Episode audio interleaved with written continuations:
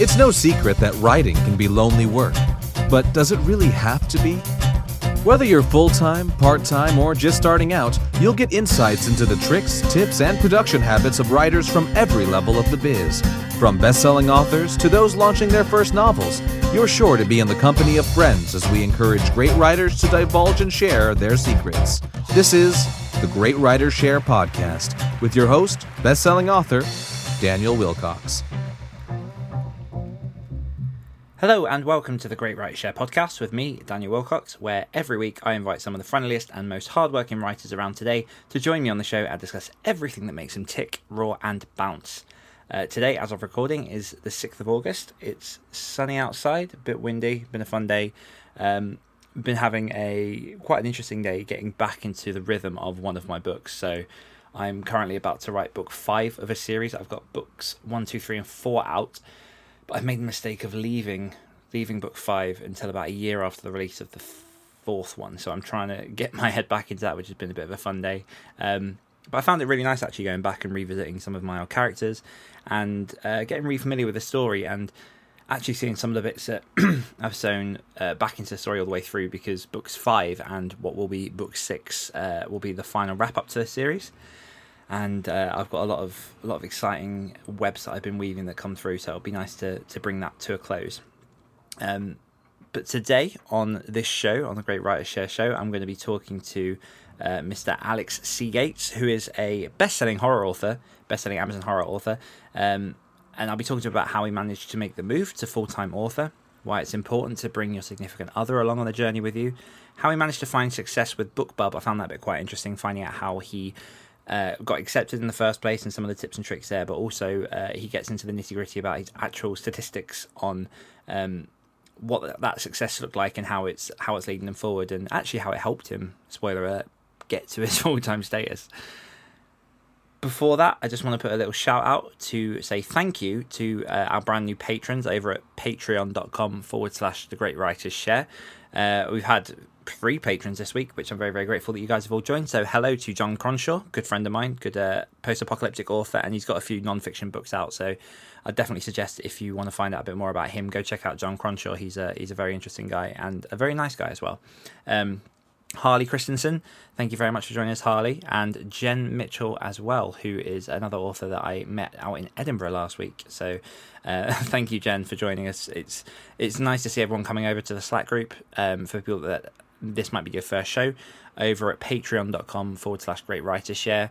One of the rewards you can get for becoming a subscriber of the show for as little as a dollar a month is uh, you can jump over into our private Slack group where you basically have free reign access to all of our Hawk and Cleaver writers as well as any of the other patrons that are on there. So um, we've had discussions going already about how people consume their writing, a little bit of advice on uh, what some of the people are doing with their books. So if you fancy getting involved and uh, jumping into the conversation, then then just check it out. I'll put a, a, link in the show notes, so feel free to click through and have a look.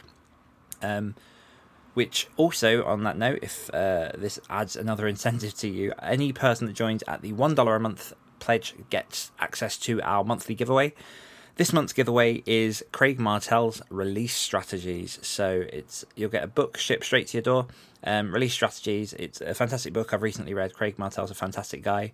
He's released over hundred or so novels in the last three years alone. Uh, works quite closely with Michael Anderle, and uh, yeah, most of that's in collaborations. But I think if you want advice on how to launch a book, then who better to go to than a person who has launched more than anyone can count because I'm not I'm not going to count for all of his books.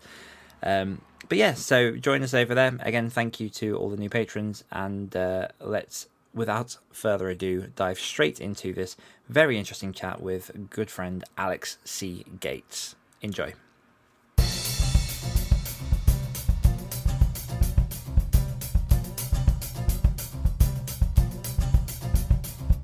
Today, I'm joined by Alex C. Gates, and I'm going to go straight into reading off of his blurb that he actually put on his Amazon page because I think it's actually quite a lot of fun, and uh, we can break this down and have a bit of fun looking at the questions for these. So, Alex C. Gates is a loving husband, skilled educator, true Gryffindor, dragon slayer, wizard of the highest order, defender of the realm, Cowboys fan, and connoisseur of cheap beer. He spent four years at California State University studying literature, watching football, and day drinking before obtaining a master's degree in education from the University of Southern California. At the time of recording, his latest horror novel, The Demon of Decay, is a current best-selling Amazon horror title. So, Alex, welcome to the show. Hi, thank you for having me. No problem at all. So that intro is very, very full of stuff. I did want to start by just asking um, a question that came straight to my mind, which is, what realm are you currently defending? Well, all, all, the realms. All um, the realms. Right now, it's Neverwinter in my D and D campaign. Oh, nice! I think I've done a Neverwinter campaign on a D and D before. Oh, have you? Yeah. Yeah, we just started it. So I'm a Tiefling sorcerer. Okay, fantastic. And how long uh, have you been playing that for? Are you a big D and D fan?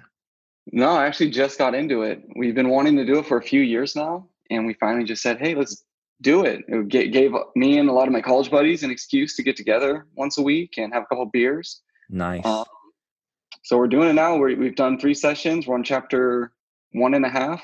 We had to end a end last night a little early because it got to be about 11 p.m. So we couldn't finish the chapter. Fantastic. How um how are you finding the Dungeon Master? Because I feel like I've not played many games. I've probably played about four or five times, and they've always been sort of just single session campaigns. But I've really found that a good Dungeon Master can really make or break that game. Um, well, again, this is my first time ever playing. Um, so it's an old college buddy of mine, and he's doing a really good job. It's all of our first times playing. So we don't have much to go off of. Fair. he, he, he, he refuses to do voices. So he's not Aww. doing any of the voices or anything, which is kind of a bummer, but he the picks up and he's he's pretty fair with everything. So nice. Fantastic. He does a good job. He's actually yeah. the person who wrote this biography. Oh, really? Yeah. Oh, fair enough. Because I feel like um I mean, part of the reason I wanted to start playing D to start with was partly because I'm I'm a big fan of fantasy, but also I feel like mm-hmm. it's it's a good way to build your story building abilities. Is that is it is that any part of the reason you're playing D and D, or is it more just for the sort of recreational, bring all the guys together? It started off as just kind of like bring the guys together. Um, hold on, sorry if you can hear my dog squeaking. tell my wife to move her. I thought um, you said it was um, your wife squeaking then. Yeah. um, so it started off as just like a recreational thing and then I didn't realize how in depth the storytelling would be and how much it could actually help the craft. So now I'm like taking notes and like um, writing down when there's a complication in the story and how we resolve it. I'm just trying to learn, and that's the excuse I use with my wife as well. She's like, why, why, are you doing Dungeons and Dragons every week?" I'm like, "I got to learn more about writing." It's so, research. Yeah, it's, it's research. research. Fantastic. Because you're um, correct me if I'm wrong. So, are you currently a part time or a full time writer? I believe you're part time. I just actually went full time. Just gone full time. Fantastic. When did that happen? Um, it happened about a month ago when school let out. Ah, and how are you finding it? Um, I'm liking it a lot. Um, I'm trying to keep myself busy. We got ourselves a new little puppy to kind of give me company throughout the day. So don't get lonely because nice. writing is very lonely. Yes. Um, but yeah, I, I'm really liking it so far. I'm actually working more hours writing full time than I was when I was teaching. See, that's quite surprising. Is that surprised you? Is that something that you thought you'd be doing? Working more hours? Um, no, I, I actually don't know. Um, it, it, it did surprise me. I it's hard to say um, because when I was teaching, I probably was at school till about three. Um, we got out a little earlier, and then now writing, I'm just writing. It feels twenty four seven to me, yeah. but it, it's surprising because it doesn't feel like work.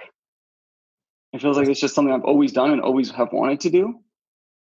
So if I'm writing out a story or plotting out the next uh, the next stop in the book or whatever it might be, it doesn't really feel like work. So it doesn't feel like I'm actually working more hours, even though I am. Yeah, and is writing something you've always wanted to? I mean, looking through um, your Amazon profile earlier, you've sort of had books around for about a couple of years now. I think 2017 was the earliest one I could find. But have you been writing since before then? Is that has writing always been the thing that you kind of wanted to do? Yeah, ever since I was a kid, um, I loved making up stories. Um, not so much in the form of writing. My sister and I, we used to go outside. Um, this is back before everyone had video games and cell phones. We used to go outside and we'd play some games um, that I made up. So I'd be like, all right, here's a scenario where these characters with these abilities, we're fighting these bad guys, and we'd go act out the story. Um, as I got older, I kind of I'm a terrible artist, but I draw those stories out a little more and create the characters that way. And then as I continued to get older and I really just dived into the world of books and Stephen King and um, actual writing, then I started to love writing. So probably I'd say high school, I really fell in love with writing. Yeah. And how, when was the point that you kind of sat down and went, okay, here's the thing that I'm going to do. Here's what I'm going to try and push towards. I'm now going to go from doing what I was doing before to making this a, a full time career. Um, that was my wife and I made that decision together probably about six months ago. Um, my writing itself probably doesn't probably doesn't have the income right now to show a full time career, but we kind of fell into a good situation financially. And she's like, "Hey, if you want to do this, now's your opportunity to do it." Um, and she really pushed me to make that jump. I was really scared to do it and nervous. and she's like, "No, if you're gonna do it, this is your chance to do it. We're still young enough um, we have the the comfort to do it now. We could fall back if we need to. So she really pushed me to do that about six months ago. So talk me through that process because I'm I'm always trying to get this around my head because obviously a lot of becoming a full time writer depends on your circumstances, your situation, um, where you are with your partner. And I know quite a lot of people whose partners aren't necessarily as supportive as they'd like. Or I know that when I was going full time, um, or when I was looking at kind of making this a full time career, my partner at the time, it was a bit of, it was one of those situations where it wasn't pushing me in one direction, it wasn't pulling me back. It was a very kind of um, just passive, do what you do. There's no, mm-hmm. do, do, you know what I mean? It wasn't like a, a, support to push that forward. How how did that conversation approach where you you sat down and went, okay, here's something that we could be going full time? You say that she approached that with you. Yeah, so it's always been there in our marriage. Um, that I wanted to be a full time writer. And when we first got married, I kind of just like, I'd write here and there, maybe a couple hundred words a week, never anything consistent. And then she's the one who really is like, hey, if you, you always talk about being a writer, why don't you just sit down and do it? So then she started to get on me early in our marriage. Um, every night before we went to bed, did you write today? I'd be like, uh, no, well, you need to write. Did you write today? and so eventually I kind of like built that habit with her help. Um, and then I got I finished a book, and I finished another book, and then I finished another book, and on my fourth book, the one um, that's currently a bestseller on Amazon, I uh, that was the first horror book I published um, in 2018. It was yeah October of eight, uh, 2018, and we had just we j- just put our house on the market. Um, we built our house. My dad's a contractor, so we built our house, and um, she's like, all right, you have this idea now. You want to be this horror writer. You have a brand that you're working toward. You've been on these writing conferences. You're making connections. Um, and if we sell this house, we'll have a little bit of money and you can kind of take a year off of work to try this full time. Do you want to do it? And I said, I do, but I don't because I'm terrified. and she's like, no, you're going to do it. And so I was like, well, let's just table it for now and we'll talk about it later. And so we tabled it for a few months and we came back to it and I think it was January or February of this year. And she's like, Nope, you're you're gonna do this if this is what you want to do, and we're gonna take that risk. And so I was like, All right, let's do it then. So she re- she really pushed um, this idea of me chasing after this dream. Fantastic. What was your main reservation? Because obviously, there's going to be people listening who might be in that situation where they're either on the cusp of being ready, but they're not sure. People who a year, two years down the line can see themselves in that situation. What were the key reservations, and how did you find that you were able to overcome them to make that decision? Yeah, my key reservation was pretty much um, my books weren't making any money really at all to this point. I have three um, published right now, and there wasn't much traction on them. And so, when you don't see a lot of income coming in from something that you're going to do full time, it's hard to be like, oh yeah, I'm going to leave this full time teaching job where I get compensated pretty well and I get full health benefits to just pretty much jumping off into the dark. Um, so just taking that risk of jumping into the unknown that really terrified me because we were living um, comfortable. We were kind of complacent where we were. So that was one of the biggest reservations. Can I actually do this? Because now it's all on the line. It's not mm. a matter of I am going to be a writer. I am going to do it one day full time. Now everything's on the line. It's either I do it or I don't. So it's definitely a motivating factor. yeah. Yep. So, uh, like you say, um, the Demon of Decay is currently a bestseller on Amazon. Um, yeah. how have you gone about approaching this strategy for the launch to try and reach the success or make it as successful as it can be? Because, like you say, it came out in October Absolutely. last year. Was it a bestseller straight away, or is it only sort of through recent efforts? Oh, just just this past week, the recent efforts. Um, so I went into this very green um, in business and marketing. Um, I listen to a lot of podcasts, read different articles, um, kind of like follow a lot of other authors and see what they do and then I just try and implement it. And I think it's kind of harder for uh, a new author to just jump into it unless they get really lucky. So I'm kind of working at slow burn right now. And so when Demon of Decay came out as my first book, I didn't really have anyone to launch it to, and I ran Amazon ads poorly. Um, I didn't really know what I was doing there, so I wasn't targeting correctly. Um, same with Facebook. I had no idea, idea what I was doing with Facebook, and I just burned through money. So mm-hmm. I kind of went away from that for a while. And recently, I applied for BookBub with Demon of Decay. I, I took it wide.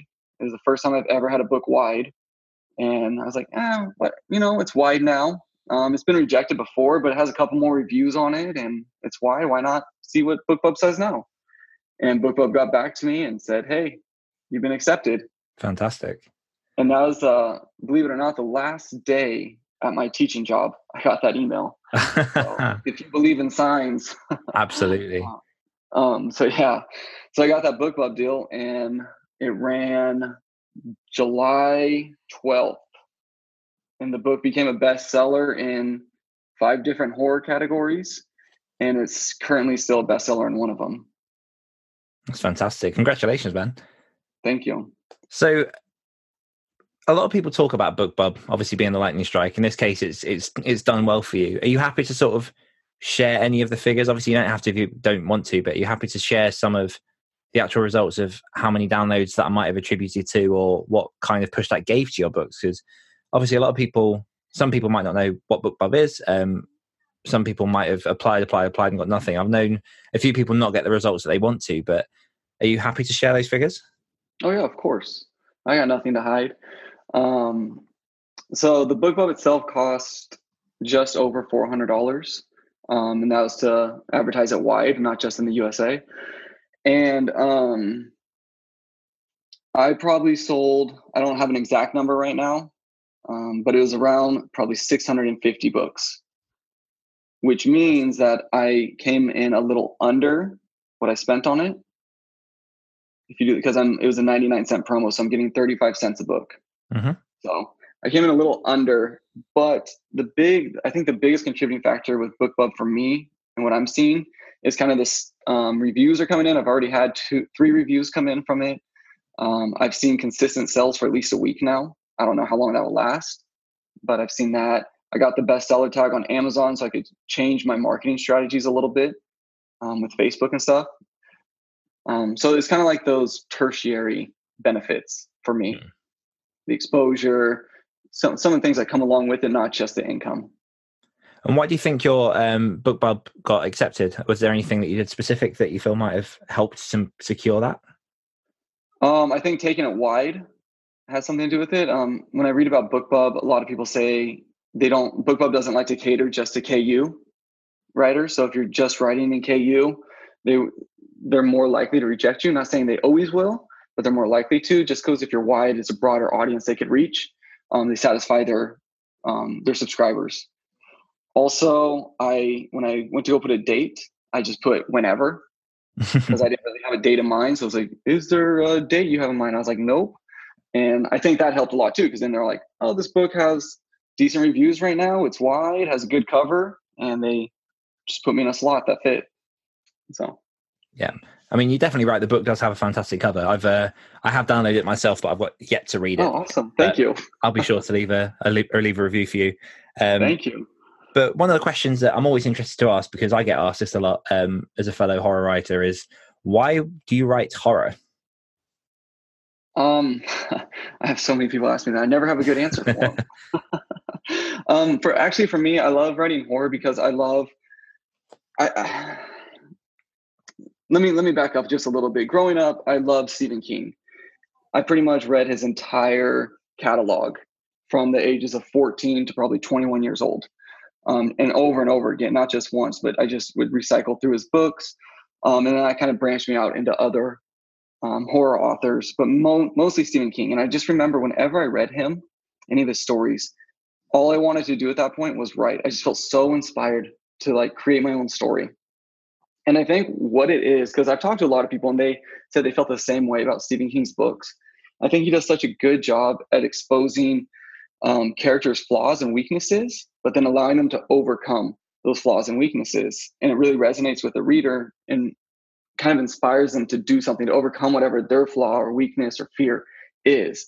And I think by reading his books, I was able to kind of like figure out who, what I wanted to do, kind of like what I wanted to achieve.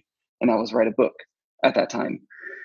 And it was always horror. And my sister and I, we always watch horror movies. Um, I was just kind of drawn to the darkness of it, but also I think horror sheds a lot more light on situations than people give it credit for. I think horror is not about terror and monsters and demons. It's more about um, redemption. It's more about overcoming this evil and overcoming your own demons.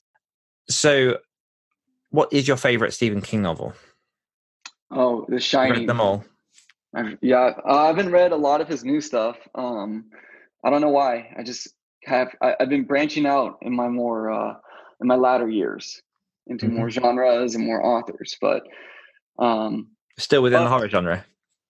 Uh, yeah, still, I love, really love Paul Tremblay in the horror genre. I don't know if you've read any of him. Yeah, but I love Paul Tremblay.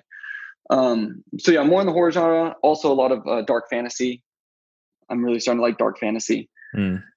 Um, but yeah, favorite Stephen King would be The Shining. Any particular reason? No, I've read it about five times, and every time it gets better for me. I don't know why. Oh, fantastic! I um, yeah, we read the The Shining. I think last Christmas. Um, it was my first time actually reading it, seeing the film, first time actually mm-hmm. reading the book, and yeah, I was impressed. I mean, anything with Stephen King, I think he's just got that, a smooth way of of communicating yeah. and, and bringing the story alive, which is yeah. No, it's no. What's really funny about the movie and the novel is that Stanley Kubrick hate. I don't know if he hated. That might be a strong word, but he didn't really like the book that much. So he kind of took the movie in his own direction. Mm. And Stephen King didn't like the movie, and then they both end up being like masterworks in their respective mediums. I wonder how they went about navigating that when it came to those conversations afterwards. Oh. like, Here's what I've done with your story. I know you're not going to like it. Um, yeah, absolutely. Uh, so, what have you found has been the uh, the hardest step going from your previous job to writing full time? Like you say, the hours you've kind of been putting more more into. What have you found has been sort of the hardest adjustment for your lifestyle?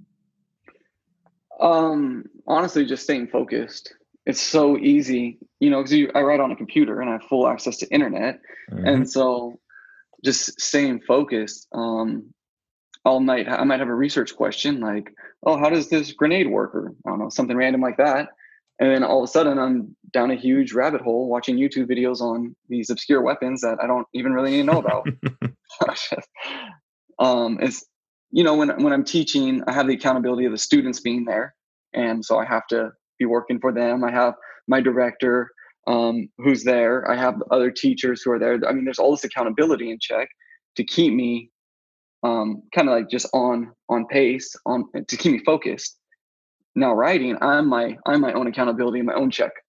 My wife's out working, um, unless my dog's gonna hold me accountable, but she just wants to play all the time. So, yeah, I was thinking that it's got to be um, I mean, I'm looking at getting a dog uh, in a couple of months, a bit of a, a reward for myself for for full timeness. But there is a part of me that is worried about that sort of getting a young puppy into the house, and obviously the distractions mm-hmm. potentially. How are you? How are you finding navigating around that? What breed um, is the dog?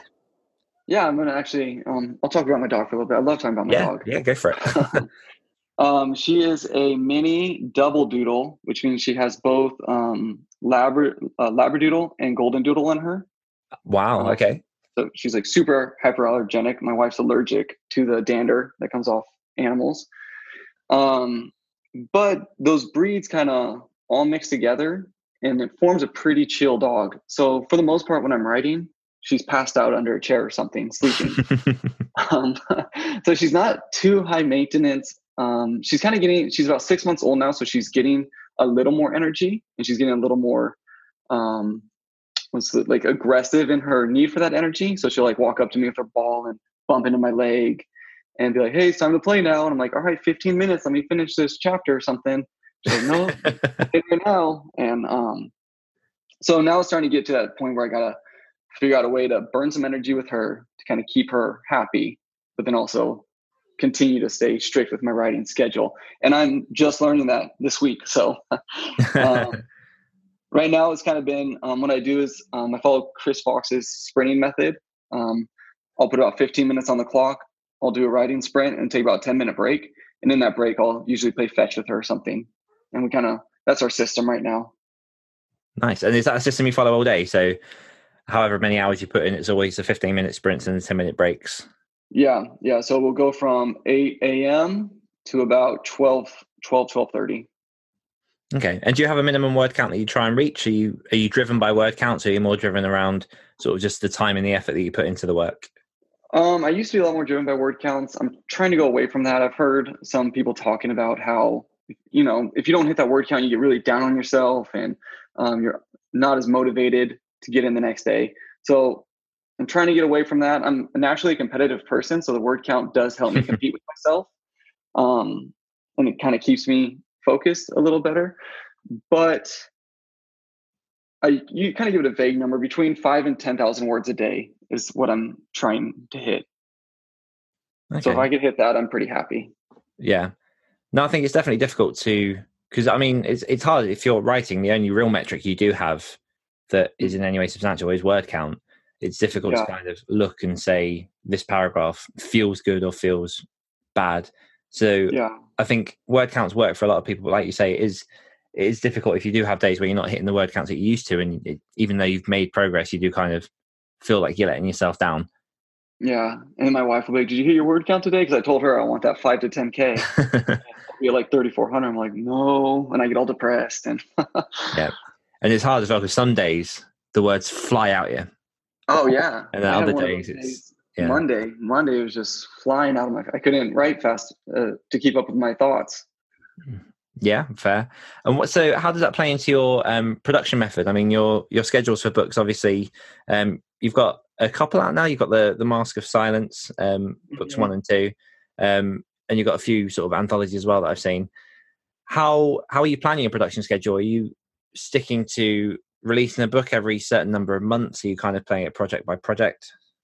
So the three books that I have on Amazon right now, Demon of Decay, Mask of Silence, and What's Left of the Night, were all written um, while I was teaching. So those were just kind of when I finish a book, I'm to put it up there um, and just see what happens.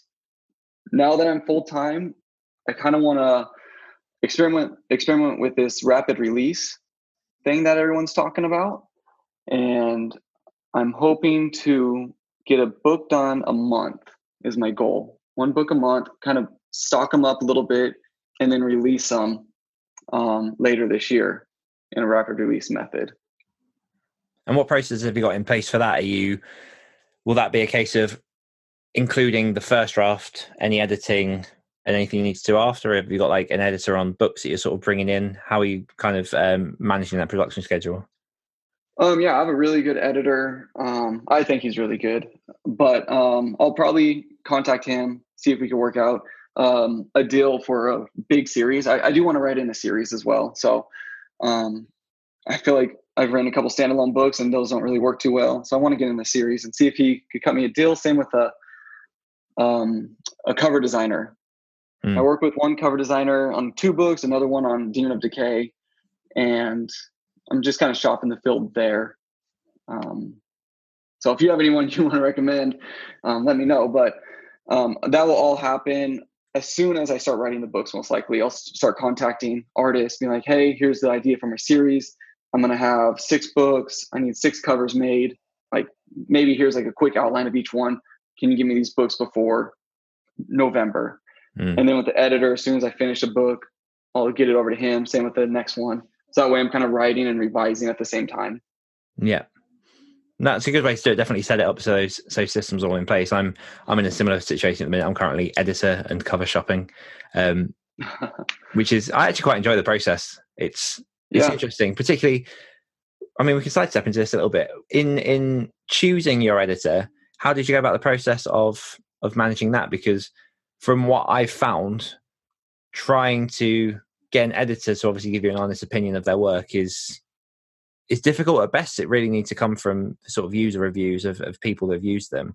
Um, how did you find your editor you've got now, and what and how do you work with them?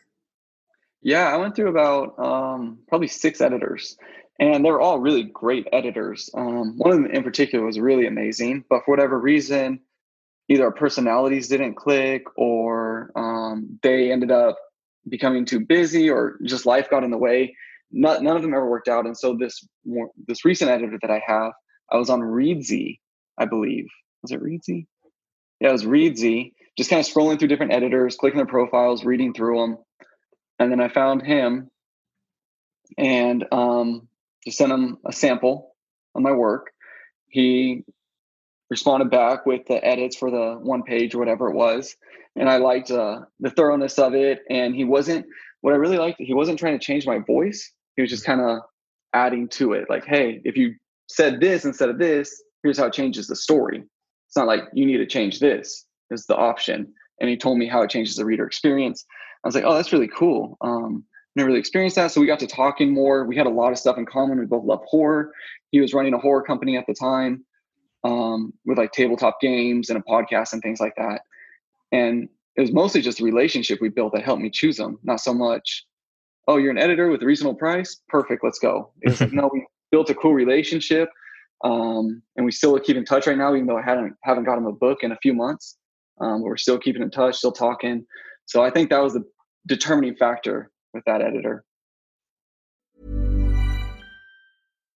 If you're looking for the next best thing to invest in, try investing in your long term health with Forward. Forward is intelligent medicine with a personal touch. Their doctors are dedicated to catching top killers like cancer and heart disease early, which could save you tens of thousands of dollars in the long run. So invest in a doctor that's invested in you.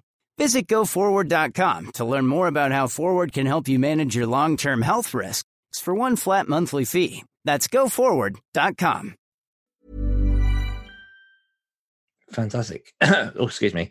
Um, yeah, I mean, how how important would you say? Because you mentioned there that obviously he enjoys a horror genre. How important would you say that is to choosing an editor for them to actually enjoy what they're what it is that you're sending oh, them?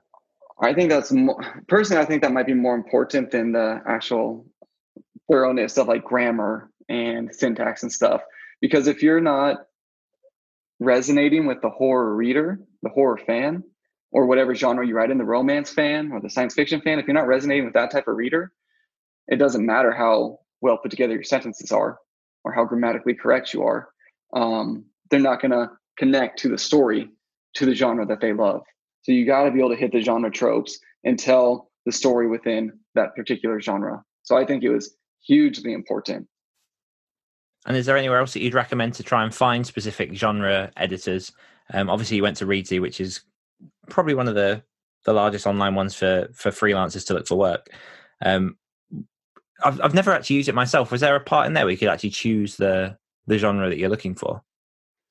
Um, I can't remember off the top of my head. Let me look it up really quick, see if I can find it. Um, there was this other website that I used, and I wish I could remember the name, but I can't. and it, it was um, and I, I, would try and Google it, but it'd take me five minutes to figure it out. So I That's won't. fine. If um, you just find out what it is, and we'll throw it in the show notes afterwards. Perfect, perfect. Um, but you pretty much put in the genre you're into, and you kind of put in your price range. Um, and that's how it worked about a year ago. They might have updated or changed stuff um, put in your price range and then bring up editors kind of within that rate and that genre. And so it works um, just, I think that's how Reedsy works as well, if, I, if I'm remembering right.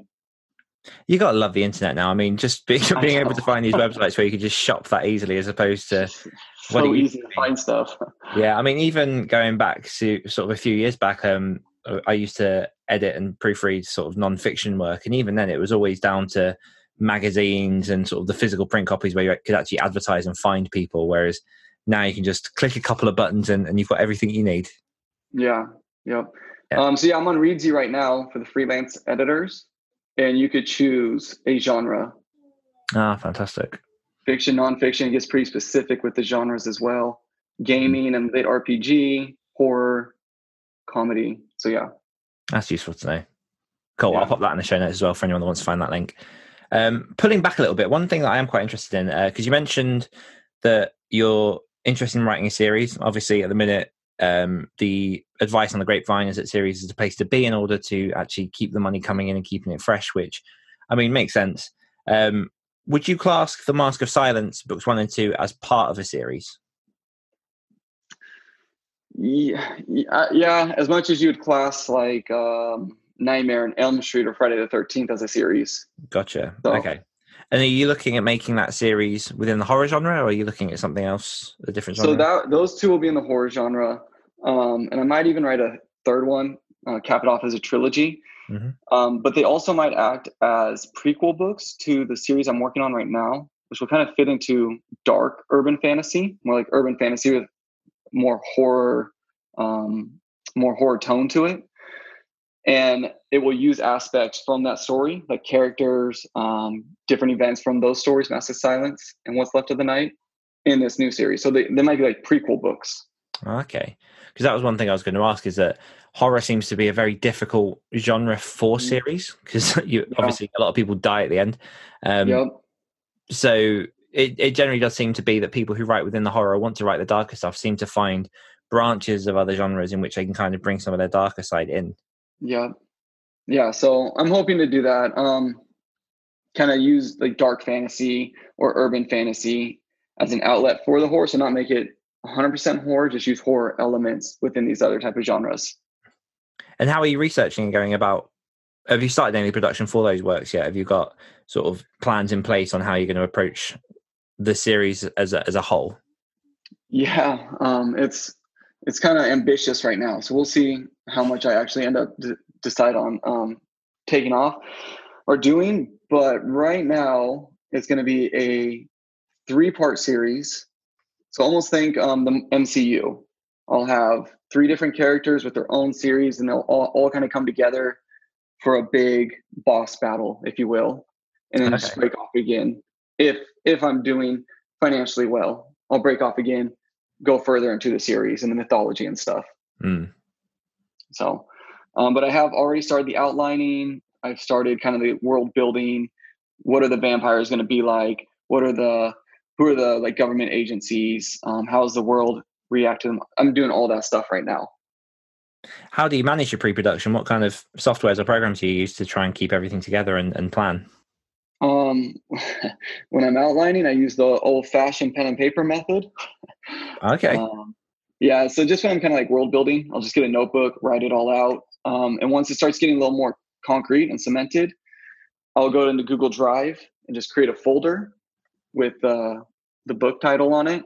Open it up and be like, book one, um, characters, book one, setting, book one, conflicts or items or monsters, whatever it is. And I'll just start filling it out there. And then I move the important stuff, the stuff that's actually going to make its way into the story. I put that in Scrivener. so why do you start with pen and paper? It's just easier for me um, to keep track of. It could be anywhere with me. I don't know. I, I've always, I know a lot of people love going on to like Scrivener and using the corkboard setting or the sticky note setting, and I can never get into it. Um, so for me, it's just like if I'm gonna, if I'm just brainstorming with ideas, I like the I like the mess, messy look of paper and pencil.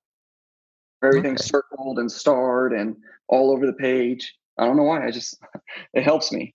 No, there seems to be a lot of um, science behind the actual method of analog in making your brain put your hand into motion, actually making all the all the Oh, um, really? writing. Yeah, there seems to be, from what I've read anyway, and I've sort of been reading quite a few different books on productivity and planning and stuff. And um, I'll see if I can find any articles also put in the show notes. But yeah, there seems to be a lot of what people say is if you want to actually get your best thinking out, then analog is the best way to go because not only is there some kind of biological connection between your brain and the actual um, rhythm of writing, but I mean, for people like me, anyway, who I, I admittedly can type quite fast, but I Mhm. can't write very fast. So it sometimes it actually slows you down to make you think about what it is you put in and consider ideas and, and force the brain to think a bit more. So maybe maybe it's just something about that that that kicks the ideas into It could be too, because I honestly, I mean, I I might feel more creative doing it like that too. Mm. I often find if I've ever got a day where I'm kind of struggling to get stuff done, I'll just whip out just a, a, random notepad and just start writing down what Starting writing. or anything else. Yeah, yeah. That's a good idea. I'll have to try that because I, I don't actually write stories with pen and paper. Just throw No. down ideas. So Oh. maybe, yeah, I might have to try that. Yeah, I couldn't imagine writing stories with pen and paper. I listened to um, an interview with Neil Gaiman, and he apparently still writes all of his books longhand to start with. And I'm just like, wow. Still does. yeah. I can barely write a sentence anymore, which is uh, Do you my ever find that you'll just write for a minute or two and then your hand cramp? It's never fun. Never fun. Um, uh, one thing you do have is, uh, like we say, you've got your name in a couple of anthology books. yeah. Is this how? How did you go about getting in in the anthology books? And this is this part of a method to try and promote yourself, or sort of how did that come about, and what are the benefits of of being in those anthologies for you? Yeah, the first anthology, which was CEA Into the Darkness, um, and I'm probably messing that up. It's been a while since I looked at that one, but it's Into the Darkness. And um, the book I, or the short story I wrote for that was Drowning. And I had this cool short story idea, and it was 10,000 words long, and I had no idea where to submit it to because not many magazines accept 10,000 word stories. And I didn't really want to publish it on Amazon because I didn't want to get a cover for something so short. So I was like, well, what do I do with this story? And I was scrolling through Facebook one day and I saw this post saying, hey, we have an open anthology for horror. If you guys want to submit, go ahead. So I submitted it, got accepted. Um, and it was mostly for the exposure. Um, I was kind of hoping that was in the early days when I was more naive and innocent. And I was like, man, I'm going to submit this and he's going to put this anthology out and we're going to make a ton of money. Um, but we didn't. I don't think I've seen any money from that. So, um, which is fine because again, it was more for the exposure, kind of just get my name, um, like SEO, things like that, little little things like that. The second one was with Jay Thorne and Zach Bohannon um, for their Night of the Writing Dead. Which So- I'm also in. I'm going to plug that. Oh, awesome! Yeah. Yeah. Um, and so I'm in that one, and that one, all the proceeds go to the George Romero Foundation, who is the writer and director of Night of the Living Dead, um, because we wrote that on the 50th anniversary of Night of the Living Dead's release date. And so we haven't seen any income from that. So again, it's not so much for the money with that anthology; it's more for the exposure, which I think, again, um, and I don't, I don't know how much I know just because I'm a new writer at this and I haven't made much money yet. But I almost think that the exposure in the beginning, if you're not making money right now, um, some people get lucky and they make money immediately from this. But if you're playing the long game, the grinding game, it's I think I think it's that exposure, just kind of getting your name out there, consistently putting out work, whether it's a short story, it's an anthology, it's a novella, whatever it might be. You're consistently putting work out there and finding readers in whatever way. I think that's how you build um, a readership in the long the long game. Mm, I definitely agree with that. I feel in in my personal experience that has very much been the case for for me, and I think that some of the collaborations I've ended up doing have been as a result of being in other just shorter publications. Because, like you say, even though they don't make money, what they Mhm. are is social proof that you are working and you are Mhm. putting ideas out there, and you're someone that someone can rely on. And Yeah, from that, if you've actually then got a backing of of stories and, and different things behind you, then that means that people in the future it's, it's a lot easier just to be like, well, I've done this, I've done this. I might not have sort of this realm of, of books, but you know, I'm I'm producing work and I'm someone that is reliable. Um, and yeah. If anything, you get practice. Yeah, so you get absolutely. better at writing. so, did you go on the Night of the Writing Dead event? I did. go to it. Talk me through that. That'll be interesting. So, um, for people that don't know exactly what it is or what it was about, um, you've kind of mentioned a little bit about the George A. Romero Foundation, but explain what it is, uh, what you guys got up to while you're out there, and what you got out of it. Yeah, so Zach Bohannon and Jay Thorne, for uh, those who don't know, are they started off as horror writers actually, um, but now they write post-apoc fiction, and they're um, pretty big um, producers of post-apoc fiction. And they put together this conference um, from with their company, and it was out in um, Pittsburgh, and it was just getting 10, 12, 20, or was, I think it was 20 of us it was very small and intimate, whatever it was. It might have been 20. Um, 20 writers together in person to pretty much create a world, a post apocalyptic world together. So we had all these writers in one room. We all sat down and we started like, all right, are there zombies? And we're like, of course there's zombies. And then we're like, all right, well, what kind of zombies are there? Are they fast moving? Are they slow? Do they eat brains? Um, and you know, we just went through the process. How did the zombie outbreak happen? How does it spread? Through scratching, through biting, through whatever.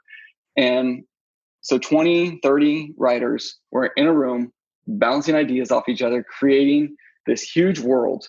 Um, and took an entire day to do, as you can imagine. Most writers are um, I don't want to say opinionated, but they all have, you know, they're very um, close to their ideas. And it was just very surprising to me how flexible everyone in that room was. It was it was amazing. All these writers like, how you navigate that situation. oh no, it was beautiful though. Jay and Zach did an amazing job. There was no like big arguments that broke out. Like, no, we have to have it this way. Everyone heard each other out. We all kind of found common ground. It was the sm- it was smooth beyond your wildest imagination. I don't know how it worked out. We were lucky. Um, and so once the world was created, then we got to go home from the conference and we had our ideas and we had to write our stories within that world. And so I wrote my story. It's called Ashes about a guy um, trying to grieve his wife, and all he had left was um, a dog that he found.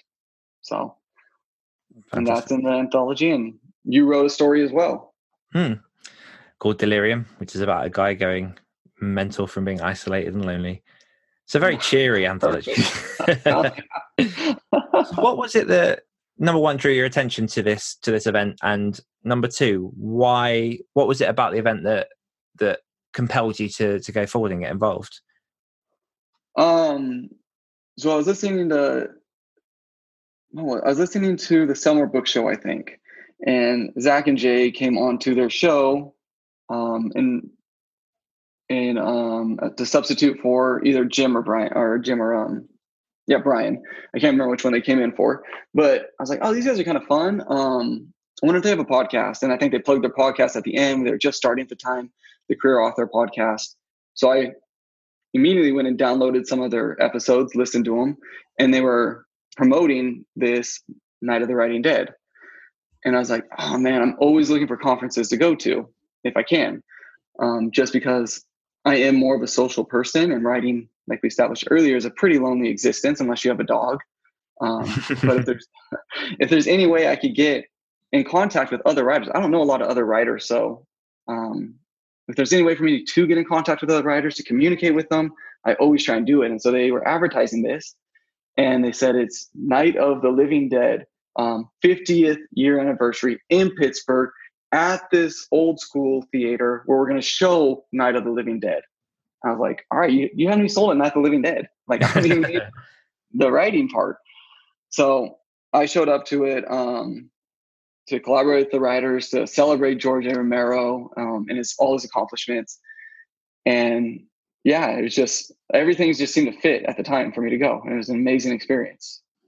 And how did you find meeting all the, all the different people? Were there a lot of people there or were there any people there that came sort of in pairs or in triplets, or was it sort of everyone was on their own? It was all pitching in. Um, yeah, there's like I said, there's about twenty to thirty people there, I believe. Um, and it seemed like everyone kind of came on their own. They might have known each other from previous author events or from um, conferences, but I feel like I feel like they all came separately, and so we all kind of just got there and met in this old old school theater that served beer on tap, which was pretty cool. Um, and we just all started talking. And we all, everyone just like we just hit it off really um, quickly. Everyone seemed to just kind of fall right into place. And the conference it was two days long, but it didn't feel strained or rushed or anything. Fantastic. I, th- I do think the live events are something that all authors should attend even just once just to see what it's about. It's I think they're one of those things that they can be draining, but at the same mm-hmm. time you get so much out of them that they're they're well worth attending. Definitely. Oh, I agree. Yeah. Yeah. And before we move on, just from the night of the Writing Dead, um, section. we I'll just quickly plug again. If people want to buy that book, it's called uh, Undead Tales: Fifteen Thrilling Zombie Stories. Um, you can get it on Amazon, and all the proceeds do go to a fantastic cause. So if people do want to grab one of those, I'll put a link in the show notes for that book. Um, okay, one thing I'm always massively curious about, um, just I, I, don't know why this is very much on my radar at the minute, and something that I'm kind of asking every guest that comes on, just because I'm very very curious. Do you have a morning routine, and if so, what is it? Uh, yeah, um, I try and wake up at 6 a.m. and and this routine has just started since I've gone full time. Before my routine was I wake up as uh, as soon as I can to the time I have to leave, grab breakfast, and go to school. That used to be my morning routine. um, but now I'm trying to wake up at 6 a.m. Um, trying to get a good breakfast. I'm trying to kind of I've, I've taken up a little bit of yoga in the morning. Nothing in nothing crazy, just like a beginner's yoga on YouTube. And I feel like um, that little 30 minute practice every morning really opens up, I guess, not just kind of like my body, which might be stiff and hunched over from sitting at a computer the day before, but also my mind a little. Makes me makes a morning writing session very, very productive. I feel like, um, or at least it has been so far. Mm-hmm. So a good breakfast and a quick little yoga practice. That's kind of been my new morning routine. And I try and start writing by eight o'clock. So that way I'm not rushing either. That six to eight o'clock gap, I kind of just mosey my way through the morning, um, play with my dog a little, burn some energy, have some coffee, read read uh read whatever book I'm reading. So kind of just everything's focusing on creativity and just kind of like I guess waking up into creativity. Fantastic. So if that's the case, let me ask, why didn't you have a morning routine when you were at the school? I don't know. I love to sleep. um, we got that dog, and um, so it sounded very judgy. I didn't mean that in a judgy way. I just realized how that sounded. no, no, no, no. I didn't take that way at all. We got that dog in February, I think, or April. It was April, definitely April. Mm. And she always woke up at 6 a.m. to go to the bathroom. And so before that time, when I kind of like built this habit again up at 6 a.m. to get her out of her crate and take her outside, um, I'd wake up at I didn't have to be at school till 7:30, so I'd wake up about 6:45, make breakfast, and then go to school. Um, and I don't know why I didn't have a morning routine. I, have just always been someone who likes to sleep, and I'll sleep as long as possible. I was like that in high school and college, and it carried over into my career. So I'm trying to break that, be a little more productive in the morning. Yeah. I mean, your livelihood depends on it now. Yeah, right. um, one thing I did want to ask was you mentioned a few times you listen to different podcasts. Um, you've been you've said that you're obviously trying to work on Amazon ads and Facebook ads. What are your go-to resources that you use to number one acquire knowledge and uh, yeah, just to acquire knowledge? What are your go-to resources, podcasts, websites? Yeah. Um, so I'll listen to for podcasts, and I listen to these religiously every single week. I'll listen to the Sell More Book Show. That's with um, Jim Kukral and Brian Cohen. I'll listen to Joanna Penn's Creative Penn podcast. I listen to the Self Publishing Show with Mark Dawson, and then the Career Author with um, Zach Bohannon and Jay Thorne. Um, I used to listen to the science science fiction and fantasy podcast, the marketing one with um, Lindsay Buroker. I don't know what happened to that. They stopped putting out episodes. And same thing oh, with um yeah, same thing with Dave Chesson and the book marketing show. Okay. Um, yeah, he doesn't put out many episodes either anymore. So um so yeah, those are the podcasts I listen to. They give me most my information. Um, but when it does actually come down to application, not just so much what's going on and like what, what are the latest trends or um, what's kind of going on in the publishing world, if I actually want application, I'll always go out and try and find the best book um, that I can find and read it and then try and apply the exercises. So like any of Chris Fox's marketing series, um, I'd highly suggest reading those. Um, there's um, Brian Meeks has a really good ad copy book, as does Brian Cohen, writing the sizzling synopsis. So I just kind of go out there and just kind of collect all the books I could find on application. One thing I've I'll, noticed. Sorry, go on. You can finish. No, go ahead. Go ahead. I know one thing I, I have noticed is that a lot of your information does come from the independent authors. Is there a reason that you sort of migrated to independent publishing as opposed to TradPub? yeah, so with Demon of Decay, I was actually gonna um, I actually shopped it off to be traditionally published, and I went to a writing conference. It was nominated for a Claymore Award um, for one of the the Killer Nashville conference I went to, which is a trad pub conference. Fantastic. And yeah, it didn't win, but it was a finalist, so that was really awesome. But um, I met this guy there named Joe Konrath. I don't know if you ever heard of him. I have. He, uh, he he seems to be the testimonial on a lot of uh, Iain Rob Wright's books, and I think they've Okay, written yeah, yeah. So together he, as well. Yeah. he's a huge, huge voice in the indie movement, I guess. Mhm. Um, when self-publishing first became like a thing back in what they call the gold rush, and he was the keynote speaker there, and I ended up getting lucky enough to kind of corner him and talk to him a little bit. And I just kind of asked him his advice, like, "Hey, I got this book. Um, it was a nominated as a finalist, or as a it was nominated for this Claymore Award, and kind of just gave him my background. He's like, dude, self-publish. I was just like, what do you mean? And so he kind of talked to me a little bit about why I should self-publish. Um, I went back to that conference a little more on the fence, did some more research, kind of figured out for myself that I thought self-publishing would be the better call for me. Um, just kind of fit my personality and stuff a little better. And so when I do grab my resources now from the self-publishing side of things, I do that because I feel like trad publishing and self-publishing work in very different, I don't want to say worlds, but I feel like they work very differently um, in terms of marketing and how things are ran. And I'd rather personally just find the success in self-publishing, what's making other people successful, how are they doing it? If I don't have these deep pockets of traditional publishers who could just throw money at ads and throw money at um, their marketing. So what are these more savvy indie publishers doing? So that's why I look a lot at uh, a lot of the indie publishers. I'm also not really aware of any trad pub podcasts or resources. Yeah, there might not be any to be honest. I've never really looked. I guess they're just behind the doors that the rest of the books are locked up behind. Yeah. Not that I'm I'm weighted in in one direction at all. Um, okay, so I am conscious that we are uh, running out of time. So, are you happy Already? to go into our? I know it flies. Happy to fire into our quick fire round? Let's do it. Cool. This will be fun. So, ten quick questions as fast as you can. Uh, try not to think too much about them, and uh, it's all it's all just in fun. So, um, let's go. Pennywise or Voldemort? Pennywise. What's your favorite TV show of all time? Uh, Stranger Breaking Bad things.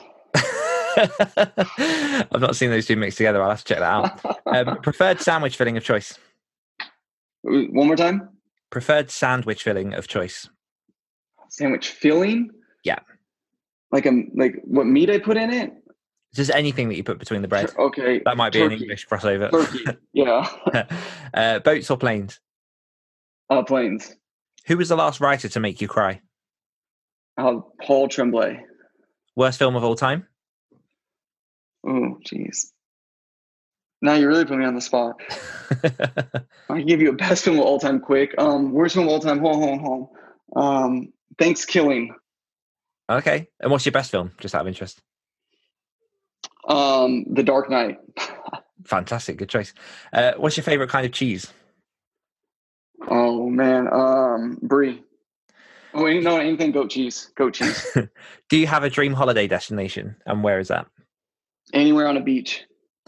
Uh, is there a Christmas present that you wished you got but never received? Yeah, that's so funny. Um, one year I wanted um football pads to start playing Pop Warner football. I was like eight years old. I never got them. I was super disappointed. Man. And what's your favorite song? My favorite song. Yep. Simple Man by Lynyrd Skynyrd. Fantastic. Cool. How was that? That was awesome. That's it. It's over. I might expand those to 20 questions, see how people uh, deal under that pressure. Keep them under that. I'm, I, yeah, I, most likely won't.